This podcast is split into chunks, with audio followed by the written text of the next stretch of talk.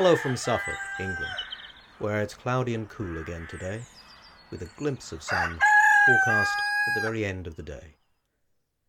By this shall all men know that ye are my disciples, if ye have love one to another. John chapter 13, verse 35. It's Tuesday, the 14th of April, in the year of our Lord 2020, and it's time for a dose of civilized calm to start your day. This is Mark's Almanac, your regular respite from the madness of World War V, recorded in the peace of the English countryside. Trees, fields, sunsets, rivers, breezes, and the like must all be enjoyed at leisure, if enjoyed at all. There is not the slightest use in a man's paying a hurried visit to the country, for quiet is the great characteristic and the great charm of country scenes, and you cannot see or feel quiet when you are not quiet yourself. That's from The Recreations of a Country Parson by the 19th century Scottish author Andrew Kennedy Hutchison Bond, originally published in Fraser's magazine. On this day in 1827, Augustus Pitt Rivers was born in Weatherby, Yorkshire. He moved archaeology in Britain from treasure hunting to a scientific discipline that recorded and found meaning even in apparently everyday objects. Also on this day, 70 years ago, the first issue of the Eagle comic was published. The brainchild of Marcus Morris, an Anglican vicar from Preston, Lancashire, it was designed to instill Christian values and counter the influence of exploitative horror comics of the day. Dan Dare, pilot of the future, in early drafts a spacefaring military chaplain, was a huge hit. The author Arthur C. Clarke oversaw the scientific accuracy and plotting for the first 6 months. The first issue alone sold 900,000 copies, and the Eagle ran until 1969. Before a revival from 1982 to 1994. Here's a poem by Robert Frost. The Tuft of Flowers. I went to turn the grass once after one who mowed it in the dew before the sun.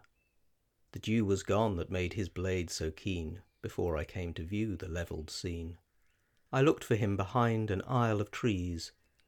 I listened for his whetstone on the breeze, but he had gone his way, the grass all mown, and I must be as he had been, alone. As all must be, I said within my heart, whether they work together or apart. But as I said it, swift there passed me by, on noiseless wing, a wildered butterfly, seeking with memories grown dim o'er night some resting flower of yesterday's delight. And once I marked his flight go round and round, as where some flower lay withering on the ground. And then he flew as far as I could see, and then on tremulous wing came back to me. I thought of questions that have no reply, and would have turned to toss the grass to dry. But he turned first, and led my eye to look at a tall tuft of flowers beside a brook. A leaping tongue of bloom the scythe had spared beside a reedy brook the scythe had bared. I left my place to know them by their name, finding them butterfly-weed when I came. The mower in the dew had loved them thus, by leaving them to flourish not for us, nor yet to draw one thought of ours to him, but from sheer morning gladness at the brim. The butterfly and I had lit upon, nevertheless, a message from the dawn that made me hear the wakening birds around, and hear his long scythe whispering to the ground, and feel a spirit kindred to my own, so that henceforth I worked no more alone, but glad with him I worked as with his aid, and weary sought at noon with him the shade. And dreaming, as it were, held brotherly speech with one whose thought I had not hoped to reach. Men work together, I told him from the heart. whether they work together or apart. That's almost all for today. If you need some music to wake up to, try Does Your Chewing Gum Lose Its Flavour on the Bedpost Overnight? Can you catch it on your tonsils? Can you heave it left and right?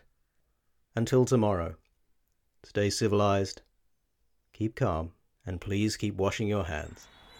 Have a lovely day.